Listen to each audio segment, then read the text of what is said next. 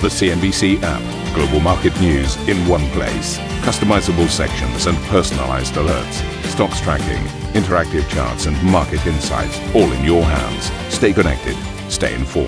Download the CNBC app today. Morning, everybody. Welcome to this Friday edition of Squawk Box. China posting record-breaking growth in the first quarter as GDP soars 18.3% on the year, although that was short of analysts' expectations.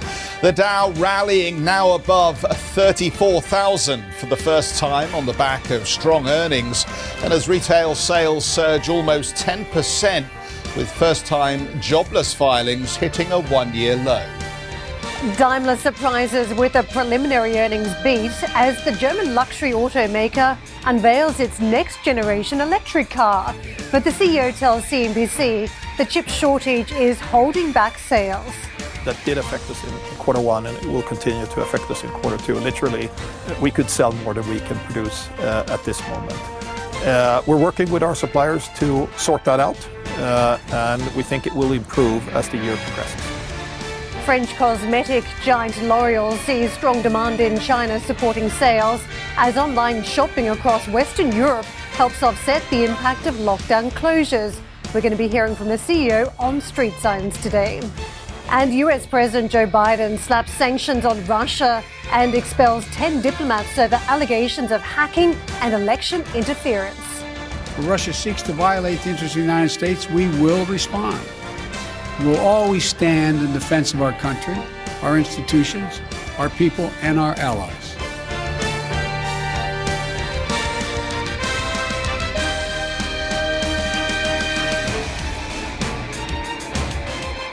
So it would be churlish of me to stand up here and make a big point about how 18.3% didn't quite hit the market expectations. But of course, this is a game of expectations, and the analysts had penciled in something in excess of 19%. So 18.3% is terrific. It didn't quite make the expectations, though, which perhaps explains why we had relatively muted equity trade off the back of these numbers. What it does show, though, China continues to rebound sharply over the first quarter. This 18.3% jump in GDP compares to the year before, of course, when we had the reports of COVID and the onset of the pandemic, and ultimately domestic demand collapsed at that point. Strong retail sales were the main driver of this pickup in activity. Industrial output also recovering here, as you can see, up 14.1%. But as I say, that headline GDP figure missed expectations, and the quarter-on-quarter number actually slowed to just 0.6%.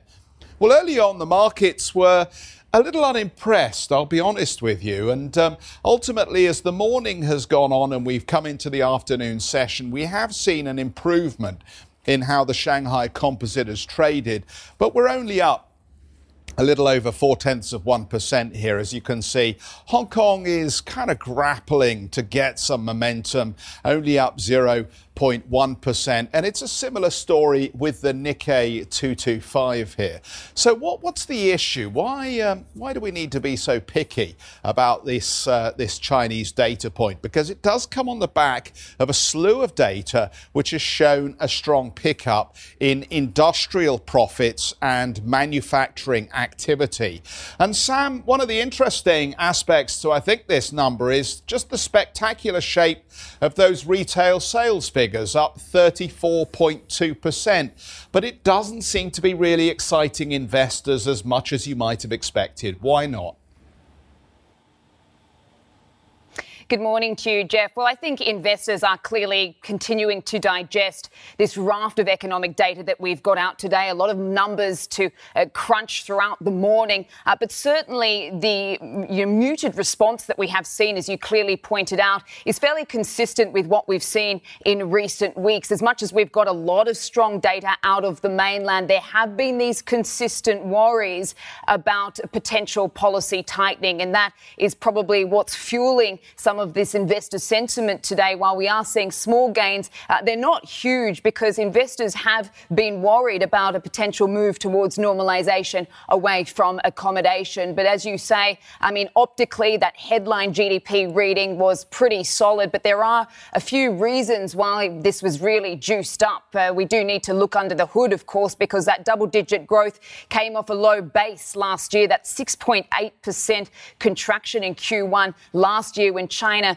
was really at the height of the virus. This was a very harsh and unusual time for China. But the other thing to factor in is, of course, the stay put factor throughout Q1. Of course, a lot of those migrant workers did not return home for the Lunar New Year holiday, and that meant that a lot of these businesses and factories did stay open and were able to push these orders out. But also a lot of money was spent at home. Now, as you rightly pointed out, while this is a record reading, it really doesn't matter too much in terms of the year-on-year number.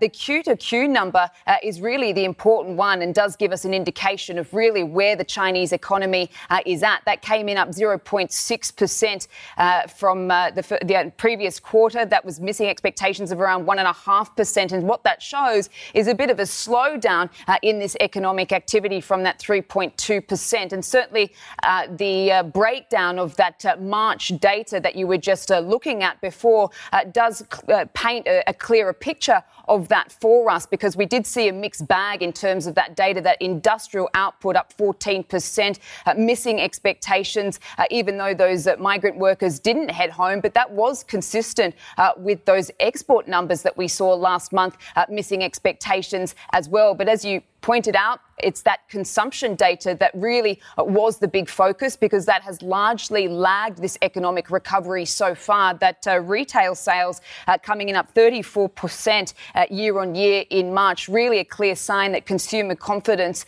is coming back. And so what I think those two data points do suggest now in terms of the growth factor is that perhaps moving forward, we may be moving away from this manufacturing industrial-led recovery that we've seen more towards a consumption-led one. Guys, back to you in London. Sam, terrific. Thank you so much for unpacking that story for us. Well, Shuang Ding joins us, Managing Director and Chief Economist for China at Standard Chartered. Nice to have you with us on the programme. Look, to what extent do we need to be moderately attentive to the fact that there could have been a lot of front-loading in terms of the manufacturing and retail pickup here in the first quarter of the year? Yes, indeed. The headline year-on-year numbers are misleading because of a low base of last year. So to remove the base effect, one way is to look at the Q-on-Q GDP growth. Another way is to compare the current numbers with the early 2019, before the coronavirus, by looking at the two-year average. If we look at that number, GDP growth in the first quarter, two-year average, 5.0%. So that is slightly lower than the pre-COVID level of close to 6%. But if we look at the momentum is on track to reach the pre-COVID level of growth. If we look at the PMI in March, both the manufacturing and in particular the service PMI improved a lot. I think the policymakers will also look at the drivers of the growth. The industrial production, very strong. It already recovered to the pre-COVID level. You mentioned some front loading, but if we look at the first quarter as a whole, it grew by 6 to 7%. So that's exactly the level before the coronavirus. But this is mainly driven by external demand. Domestic demand still subpar. If we look at the retail sales, two-year average, the fixed asset investment, two-year average, still below the pre-COVID level. The retail sales only 2 to 3%, and also the fixed asset investment also, I think, relatively low. So the government, I think, would increasingly focus on the structure, the composition of the growth going forward. But at the end of the day, the policymakers care about employment. The unemployment rate dropped to 5.3%, but they also see some problem with the young people, I think, just to enter the job market. So if we look at the whole package, I would still say this is still quite positive set of number. It is still below the level of the coronavirus, but is getting to that direction. And if the momentum can be kept, China's growth is on track to beat the government target of 6% for this year. Most likely, the growth will reach 8% or above. The frustrating thing for our audience, of course, is as they look at some of these stronger data points coming in, they're looking at their Shanghai Composite ETF year-to-date performance, and they're scratching their head because, in reality, you've lost money this year if you bought the Shanghai Composite on the 1st of January. Why isn't the stock market responding better to the economic data? Why are investors losing confidence in the government's ability to continue juicing this economy? I would say the investors are worried about the policy direction. I think the rest of the world, even as the growth momentum improved, the central bank made it clear that they will keep the accommodative monetary policy for longer. I think they do not expect, for example, the Federal Reserve do not expect any interest rate hike before 2024. But in China, I think with the growth already on track and for industrial production already back to the pre-COVID level, the government has already started to consider other priorities to stabilize the leverage ratio, for example, to address the financial risks as a result of rapid expansion of credit of last year. So those are, I think, hang over. And the investors are worried that there will be a significant tightening of the policies, right, which we think. Yes, right. I think the policies is likely to turn tighter. But I think the government still want to consolidate the foundation of the recovery first. Investors are also concerned about the recovery phase, that China was out in front in terms of its rebuilding, and what you've seen now as the rest of the world plays catch up, whether other countries could also seize back contracts and business from China at this point. When you look at the unemployment rate, we've got a level of roughly 5.3% in March. That does not include migrant workers, though. What is the challenge for China here in the recovery phase still as it tries to bring back more jobs but could potentially face more competition from other countries around the world? For one thing, the policies still need to be supportive, even though I think it could be less supportive compared with last year. But another, I think, important thing is for the US and Europe, they are making big progress in terms of vaccination. And in China, they will have to, catch up. Up to now, I think only less than 10% of the population got the vaccination, the inoculation. And they will have to catch up. And on the other hand, I think the problem is more structural in China. On the one hand, we see, I think, the migrant workers tend to stay at their hometown instead of going to the city. On the other hand, we see, especially in coastal cities, and when we talk to our corporate client, we actually find a shortage of labor in some areas. So the employment is more a structural issue, and the government will have to take more targeted measures to address the problem. Shuang Ding, nice to see you. Thanks for taking the time for us. Shuang Ding, Managing Director and Chief Economist at for China at Standard Chartered Bank. In terms of the US data, well, the retail sales number surged almost 10% in March. That beat expectations.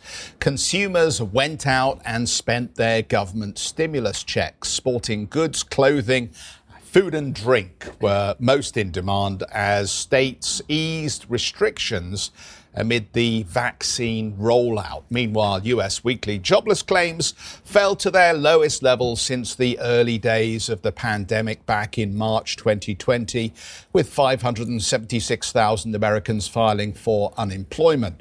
That was significantly lower than the 710,000 that had been expected, and has left the analysts scratching their head as to why all these indicators, perhaps of improving economic activity, didn't persuade bond market yields higher, Karen. Quite the reverse. Yeah, a little bit of Japanese buying, perhaps, to start out the new financial year. That was perhaps one interpretation. But investors, I think, looking at the data, took the message that we've got this recovery very much on course in the United States. And that was a welcome. You could see major markets bouncing to fresh records. The Dow, the S&P eking out further peak territory, intraday all-time highs and fresh peaks at the finish too for both of those major indices. The Nasdaq still just slightly off its record level, less than 1%, but within touching distance. In terms of the sectors, a very strong right across the board. You did see some leadership from the real estate sector. That was a strong rally up close to 2%. Energy, one of the areas that was lagging behind. We have witnessed the demand story around energy at the early part of this week. So just a bit of fatigue in that oil story at the end of the week. What we're seeing on the US markets over the course of the trading week so far with those strong gains you saw yesterday. It's been a decent week, firmer across the board as we bump up against these fresh levels. 0.7 on the Dow, very similar range for the S&P and for the Nasdaq. It was worth noting early in the week there has been some demand for those big technology names. And speaking of which, let's just take a look at the sectors that were at a record level yesterday. A record close on industrials, materials, technology, consumer healthcare and consumer staples. And you can see the extent of the gains, much stronger in some areas, technology in particular, about 1.8% in the green, and also healthcare, very strong trade there. The Treasury market, here's how it looked. Jeff is just pondering this level, the 1.58% level. We peeled back from the 1.6%+ mark we were trading around, but perhaps it's just an anomaly about repositioning of fund flows from places like Japan at this stage. Maybe it's not symbolic of the broader direction on markets, but certainly backing away from that 1.77% that we saw at the end of March. Now, just a pointer, don't miss Steve Leisman's exclusive discussion with the Federal Reserve's newest member, Christopher Waller. You can see what will be his first televised interview since joining. That'll be crossing at 16:10 CET. For more on China's sharp economic growth rebound and what it means for the rest of the world, you can check out the Squawk Box podcast. Coming up on the show, Daimler marks the unveiling of its new all-electric sedan with a first quarter earnings beat. We will take a look at the numbers. Aneta has also interviewed the CEO, Ola Källenius. We'll hear from him in a moment. When an industry goes through transformation, I think it's natural that maybe new players look at that industry. Can I take part? So, yes, there will be intense competition.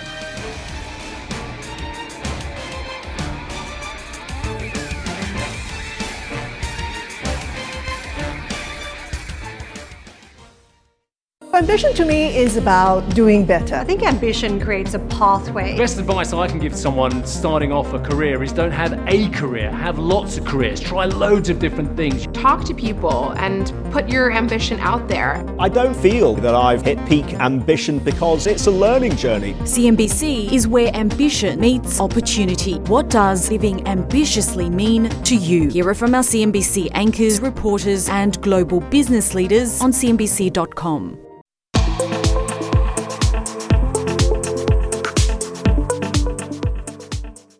Daimler has posted an adjusted quarterly EBIT of €5 billion. That was better than estimates. That was the preliminary first quarter number. The carmaker said it has seen strong momentum at the start of 2021, underpinned by higher pricing and strong demand from China. Well, the CEO, Ola Källenius, says better battery technology and more competition will ultimately drive EV production costs lower towards those of traditional ICE-engined autos. Speaking to CNBC as part of our Engine of Europe coverage, Källenius also warned he expects semiconductor shortages to continue into the second half of the year, but says the reopening of economies presents a significant growth opportunity. Aneta caught up with the Daimler boss as the German carmaker unveiled its new all-electric EQS sedan range. She asked him when the company's new EVs will see the same margins as its traditional S-Class models. We will make money with this car from the word go. That's very important for us when we launch a whole new platform. But where we are today, for a vehicle with a large battery, the variable costs are higher than what we have been used to on combustion-based vehicles. So our task during this decade of transformation is, on the one hand, drive the variable cost down, and during the decade, restore in all our segments a margin parity, which is our goal. But after that decade, you are saying that the variable costs will be equal those of the combustion engine? I very strongly believe that mobility, and especially luxury mobility, is a growth business.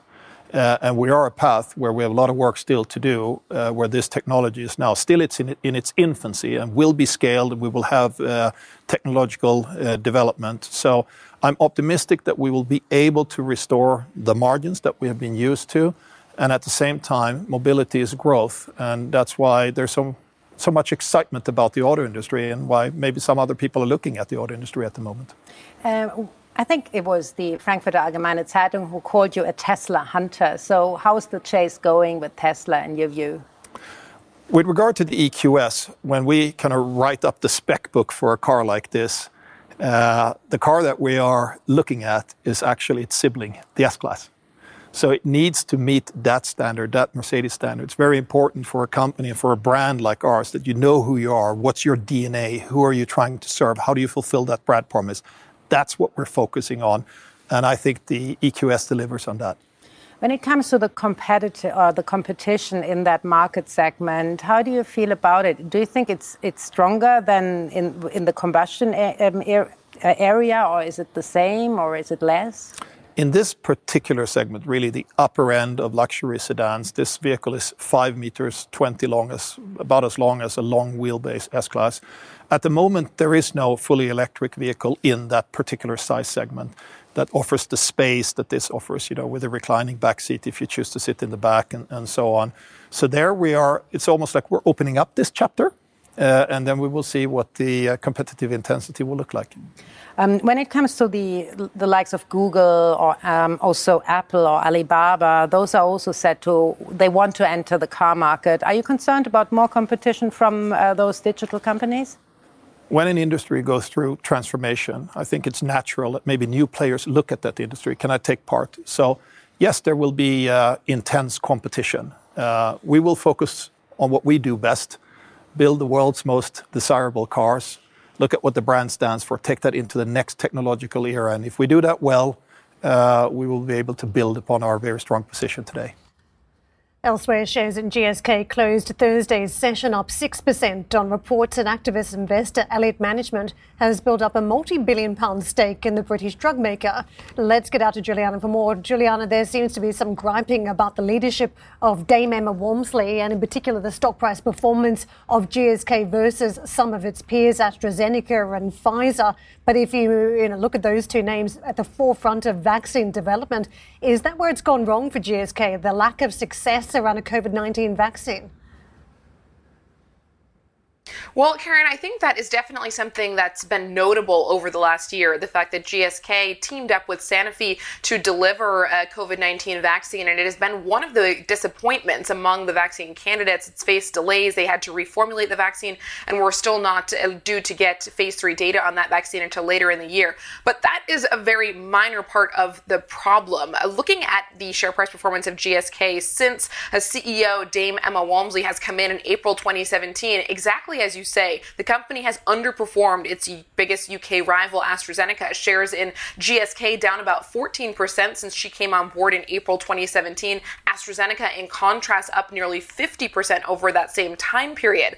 Now, in terms of what Elliott Management may want out of this company, it's unclear a little bit at this stage. The company is already on track for some pretty big strategic changes. The CEO has already planned for a spin-out of its consumer health business, from which would leave behind just its pharmaceutical and vaccines business. So there is already a lot of change in the pipeline. So what could Elliott want? Well, they may want a different type of breakup. Perhaps they are looking for an IPO of that business. They think that they could influence what happens to the consumer health business. They may want management change. At this point, the CEO is planning to continue heading up the pharmaceutical vaccine part of the business. Perhaps they want her to take up the leadership at the consumer health part of the business. So it remains unclear what they want. What is clear is GSK has lagged AstraZeneca and some of its other pharma peers since she has taken the reins. And of course, GSK shares up 6% yesterday. Thank you for listening to Squawk Box Europe Express. For more market-moving news, you can head to CNBC.com. Or join us again on this show with Jeff Cutmore, Steve Sedgwick and Karen Cho, weekdays on CNBC.